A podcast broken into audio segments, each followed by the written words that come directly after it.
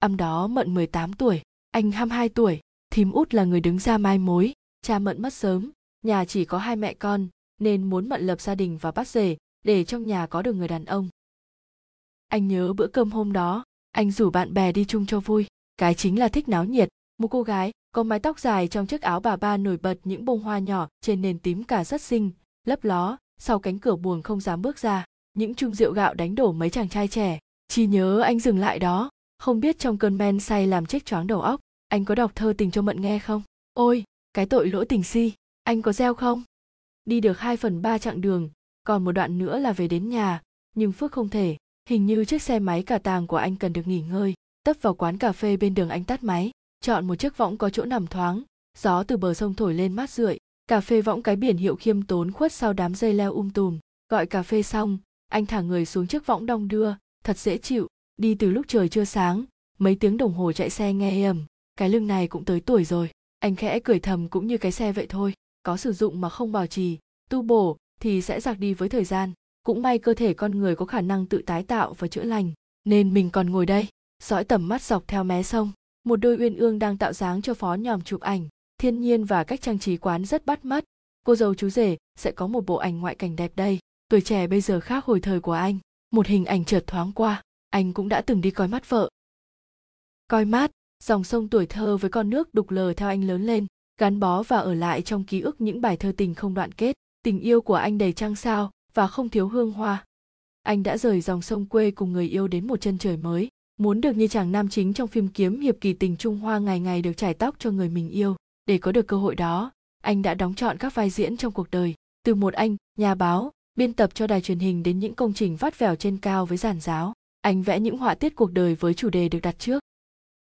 Có những đêm trong vai anh xe ôm dưới ánh đèn vàng mệt mỏi đường phố, anh đợi khách trong vắng lặng của đêm qua khói thuốc nhuộm vàng đầu tay. Những bài thơ viết vội trên giấy gói bánh mì vẫn tràn đầy cảm xúc. Phải chỉ có ai đó mua thơ để anh bán? Chỉ có chị bán bánh mì được đọc thơ anh miễn phí. Không biết chị có hiểu những gì anh muốn gửi vào thơ mà thỉnh thoảng thấy chị thở dài cũng có lúc cười tủm tỉm. Chỉ có anh bụng luôn réo lên trong xe lạnh. Gia đình nhỏ của anh đã có một con trai anh luôn bên cạnh chăm sóc và có mặt mọi lúc, mọi nơi khi vợ con cần đến. Anh muốn xây lâu đài cho nàng. Sự nỗ lực của anh đã có kết quả. Một ngôi nhà khang trang ấm áp. Không biết anh đã mất đi bao nhiêu thời gian để quên bản thân trong sự miệt mài. Da anh sạm lại, mắt anh chịu nặng mỏi mệt. Con trai anh giờ đã lớn. Anh cảm giác cô đơn trong căn nhà đó. Vì nàng đã thay đổi quá nhiều, không còn vui khi anh trải tóc, chỉ thích đếm tiền. Từ đó anh bỏ làm thơ. Phước trả tiền ly cà phê rồi ra xe tiếp tục cuộc hành trình. Đã lâu anh chưa về thăm cha mẹ. Lòng nôn nao một cảm giác khó tả. Sắp được về nhà, cứ mỗi lần về trong anh lại rộn ràng như thế. Không biết có bao nhiêu lỗi lầm, chỉ cần thấy anh về cha mẹ và các chị em đều rất vui. Gia đình lại bày biện ăn uống sum vầy. Cá dưới sông, rau sau vườn, gà ngoài nương. Đêm, anh đem ghế bố ra trước hàng hiên nằm đếm sao trời. Chỉ ở quê, trời mênh mông không hạn chế tầm nhìn. Một mình với thế giới riêng, anh mơ giấc mơ trong đó không có kẻ mạnh hiếp kẻ yếu, mọi giá trị không được tính bằng tiền, chỉ được đánh giá trên năng lực thực thụ bản thân và tính yêu thương của con người giữa vạn vật, tiền chỉ là công cụ để trao đổi. Anh lại thích có anh hùng, những người đàn ông trượng nghĩa, thấy chuyện bất bình là ra tay. Thời đại nào cũng có những người tài đức đủ dũng khí để bảo vệ lẽ phải, không thể thiếu người phụ nữ dịu dàng đàm thắm.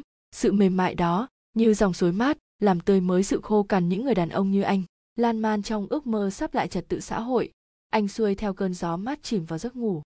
Những vì sao trên cao nghiêng mắt nhìn anh, người đàn ông với tướng nằm coi như con tôm luộc, thói quen ghé vào đâu đó chợp mắt trong chốc lát để lấy sức. Một tay gác lên che khuất gương mặt vuông cương nghị với vầng trán hẳn những suy tư, tay còn lại xuôi thẳng, bàn tay mở rộng như tâm tánh anh, chẳng giữ lại cái gì cho riêng mình như cuộc đời này vốn thế. Đến và đi cũng chỉ hai bàn tay trắng. Đêm lùi dần vào huyễn hoặc riêng mang, tia nắng đầu tiên lấp lánh giọt sương còn đọng lại nổi bật trên nền xanh từng tảng lá giàn mướp rũ những đọt non sau một đêm vươn xa khỏi giàn đong đưa trong gió sớm mai. Phúc bật dậy với tiếc nuối lặng ngắm bình minh. Mùi trà ướp hoa lài của cha thơm nước mũi không cưỡng lại được. Trong góc sân một nhà tròi lục giác được lợp bằng lá dừa. Cha anh ngồi trên bộ bàn ghế gỗ lâu năm bóng láng với tách trà bốc khói trên tay. Thói quen uống trà buổi sáng sớm mấy chục năm nay như là thú vui không thể thiếu cùng những ông bạn già hàng xóm tụ tập đánh cờ đàm đạo. Đã ngoài 80, cha anh vẫn còn minh mẫn người ông khô nhưng dáng điệu còn khỏe, anh hay gọi đùa cha như cây bonsai trăm tuổi. Anh bước ra chào cha và ngồi xuống, rót tách trà. Mùi trà thơm khiến anh tỉnh hẳn. Vị chát của trà đọng lại ngọt hậu khiến người uống bắt hiền. Quay sang anh, cha nhắc chừng con chặt quay dừa đặng lát đem qua nhà thím út. Hôm nay dỗ chú út bây đó. Anh dạ nhỏ rồi đứng lên. Vườn nhà anh trồng khoảng chục gốc dừa. Những cây dừa cũ cao chót vót nằm cuối vườn. Giống dừa mới bây giờ thấp hơn. Chặt một quầy dừa không tốn công sức là bao anh với chị ba và nhỏ tám sách giỏ trái cây, vào quầy dừa qua trước phụ thím út. Một tay thím cũng vất vả, con cái ở xa, ngày dỗ mong chúng về kịp là vui rồi. Đã lâu không có dịp đi lại con đường này, từ nhà anh đến nhà thím út chừng mấy công đất đường chim bay. Nông thôn bây giờ cũng thay đổi nhiều, con đường được tráng nhựa mở rộng hơn, hàng quán nhiều hơn, chỉ một thời gian ngắn mà quá thay đổi. Chỉ có dòng sông, con nước đục lờ anh ngụp lặn mỗi ngày cùng đám bạn là giữ được bóng dáng ngày nào. Anh bồi hồi xúc động, có điều gì đó anh bỏ sót sao? Ruộng lúa bên đường đang chỗ đồng đồng mướt màu con gái. Anh đã quay lưng lại với tất cả để làm con thiêu thân lao vào tình yêu bằng lòng chịu chết. Con người anh là như thế, yêu cho đến tận cùng. Vừa chạm ngõ nhà thím út, mấy con chó trồm lên sủa dân trời. Thím út trong nhà la vọng ra đuổi mấy con chó. Cái chân cả nhác vì đau khớp gối, khiến thím đi lại khó khăn. Ánh mắt thím sáng lên khi nhìn thấy chị em nhà anh. Vào đây, mấy đứa qua thím mừng quá. Quay qua anh thím đảo mắt từ trên xuống, cười cười nói thằng phước bây lâu lắm mới về. Căn nhà ba gian trừng lên màu rêu xanh, mái ngói sậm lại với gió mưa. Bước vào gian giữa là nơi thờ ông bà tổ tiên và cũng là phòng khách. Nhỏ tám xuống, nhà dưới rửa trái cây bày lên đĩa, đặt lên bàn thờ. Thím út bùi ngùi đốt nắm nhang trầm đưa cho mấy chị em thắp cho chú út. Không khí như lắng xuống nao lòng. Chú út là y sĩ quân y, từ trận do mìn. Chú ra đi lúc còn trẻ, mình thím út nuôi hai con đến khôn lớn không đi bước nữa. Dù không thiếu những người đàn ông muốn cùng thím đi hết phần đời còn lại phước thở dài, thời gian có vô tình không? Hay tại con người không biết trân quý nó? Ngồi uống nước mấy đứa, công chuyện từ sáng sớm có con hai mận qua phụ thím mần xong hết giáo. Nhìn phước thím tiếp tục thẳng phước mày nhớ con hai mận không? Hồi đó đi coi mắt, phải ưng ý thì giờ đâu đến nỗi? Con người ta vẫn ở không đó. Anh há hốc miệng với cảm giác rơi hụt hẫng. Có chuyện đó sao? Thím út đều giọng kể lúc hay tin bây lấy vợ. Hai mận buồn sinh bệnh một thời gian mới tỉnh hồn, kể cũng tội nghiệp.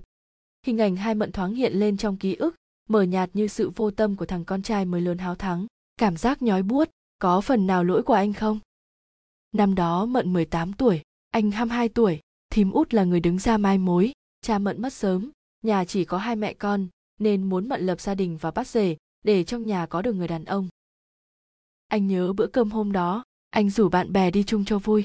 Cái chính là thích náo nhiệt. Một cô gái, có mái tóc dài trong chiếc áo bà ba nổi bật những bông hoa nhỏ trên nền tím cả rất xinh lấp ló, sau cánh cửa buồng không dám bước ra, những chung rượu gạo đánh đổ mấy chàng trai trẻ. Chỉ nhớ anh dừng lại đó, không biết trong cơn men say làm chết choáng đầu óc, anh có đọc thơ tình cho mận nghe không? Ôi, cái tội lỗi tình si, anh có gieo không? Tiếng thím út làm anh giật mình trở về thực tại nhỏ hai mận cứ trung tình với thằng phước, những đám khác dò hỏi nó không ưng, mẹ nó giết rồi, cũng không hối chuyện chồng con, nhưng chỉ sợ bà mất đi rồi nó lại một mình rất tội nghiệp. Vừa lúc đó tiếng con chó loảng quảng mừng ai đó. Anh tưởng tượng cảnh cái đuôi nó vẩy liên tục rồi nhảy chồm lên. Đó là hình ảnh con vàng ngày xưa của anh. Thím út chỉ tay ra ngõ hai mận qua tới. Cảm giác bối rối không biết nên đối diện như thế nào sau những gì thím út nói làm anh bối rối. Anh nhìn ra trước sân người phụ nữ đã ngoài 40, tướng đi nhẹ nhàng, khoan thai, nhan sắc đằm thắm, mặn mà, thon thả trong chiếc áo bà ba xanh nhạt, mái tóc dày búi thấp trông gọn gàng không kém phần duyên dáng. Có ai đó thắp lửa bên trong anh, cảm giác trao đảo như cơn sóng đi qua. Anh cố níu vào cái bề ngoài lạnh lùng vốn, có để giữ chặt tính đam mê vẻ đẹp. Không chỉ riêng sự khả ái của phụ nữ hút anh, bất chợt một khoảnh khắc bắt gặp nét tuyệt vời giữa thiên nhiên cũng khiến anh lặng đi vì xúc động. Thấy nhà có khách, Mận đi tránh vô gian bếp, thím út gọi giật lại Mận à, vào đây con, người quen không chưa có lạ đâu. Mận bước vô phòng khách, nhìn một lượt, cô gật đầu chào mọi người rồi ngập ngừng nhìn anh anh phước về chơi anh khẽ cười lên tiếng mận còn nhớ tôi ha đôi mắt chợt thoáng buồn vì câu hỏi vô tình. Thay vì trả lời, đôi mắt đó khép lại như giấu kín một linh hồn riêng mang. Cô đánh trống làng để con xuống bếp mần cho xong công chuyện, không đợi thím út lên tiếng, mận đã khuất sau cánh cửa. Anh rít một hơi điếu thuốc cháy giờ rồi rụi vào gạt tàn, nghe nóng rát cổ họng. Có phải anh đang hủy hoại thể xác vốn đã mòn mỏi? Đâu là nơi trốn của anh? Sao nghe mất phương hướng như thế này? Nhà cửa, vợ con hình như không thuộc về anh. Anh như một công cụ đến một ngày anh nhận ra cả sự tự do cũng không còn, tất cả cuộc đời anh như vật hiến tế. Anh đã đặt đến một tượng thần rồi bái lại. Anh không dám động hay phản kháng, không phải vì nhu nhược. Những tháng ngày đông đầy yêu thương anh cho hết, cuộc sống vợ chồng chỉ cần tình yêu, tờ hôn thú chỉ là giấy. Anh vui với hoa nắng trước sân nhà sớm mai. Anh vui khi cuối chiều đem về tổ ấm thành quả công sức lao động của mình. Anh vui khi vợ mình đứng tên trên một tài sản. Đến một ngày nhìn lại, anh chỉ có hai bàn tay trắng có lẽ tình yêu đã bội thực mà chết cùng với tuổi trẻ và công sức của anh. Anh đi tìm lại mình trong cô đơn, vắng lặng, thèm được như nắng như gió lang thang cùng trời cuối đất. Đã bao lâu rồi anh không làm thơ? Bài thơ tình không có vai nữ chính sao tròn cảm xúc? Chợt nhớ tới mận hôm đám dỗ nhà thím út, anh tìm cách nói chuyện với mận. Như giải mã thắc mắc trong lòng, những câu bâng quơ qua lại rồi hết chuyện. Anh đánh bạo hỏi thằng mận còn nhớ buổi coi mắt đó không? Trầm ngâm một hồi mận lên tiếng anh còn nhớ bài thơ hôm đó tặng em không anh giật thót mình tự hỏi bản thân có chuyện đó sao? Lặng đi trong nao buồn, đau thương, anh chưa biết phải xử trí như thế nào. Thật khẽ, mận đọc cho anh nghe bài thơ đã níu giữ mận cho đến hôm nay. Bàng hoàng trước những lời lẽ ngọt ngào tình tứ như một thể ước thủy chung. Đó là men say, sự thoát thai bay bổng cảm xúc của tuổi trẻ. Anh quay lại nhìn mận thật lâu. Cái nhìn hơn nửa đời người anh đã nợ. Anh vô tình đi qua, đùa cợt trước cảm xúc đầu đời một thiếu nữ lòng anh trùng xuống như chiều ngoài kia trầm hẳn về đêm. Nợ tình trả sao đây?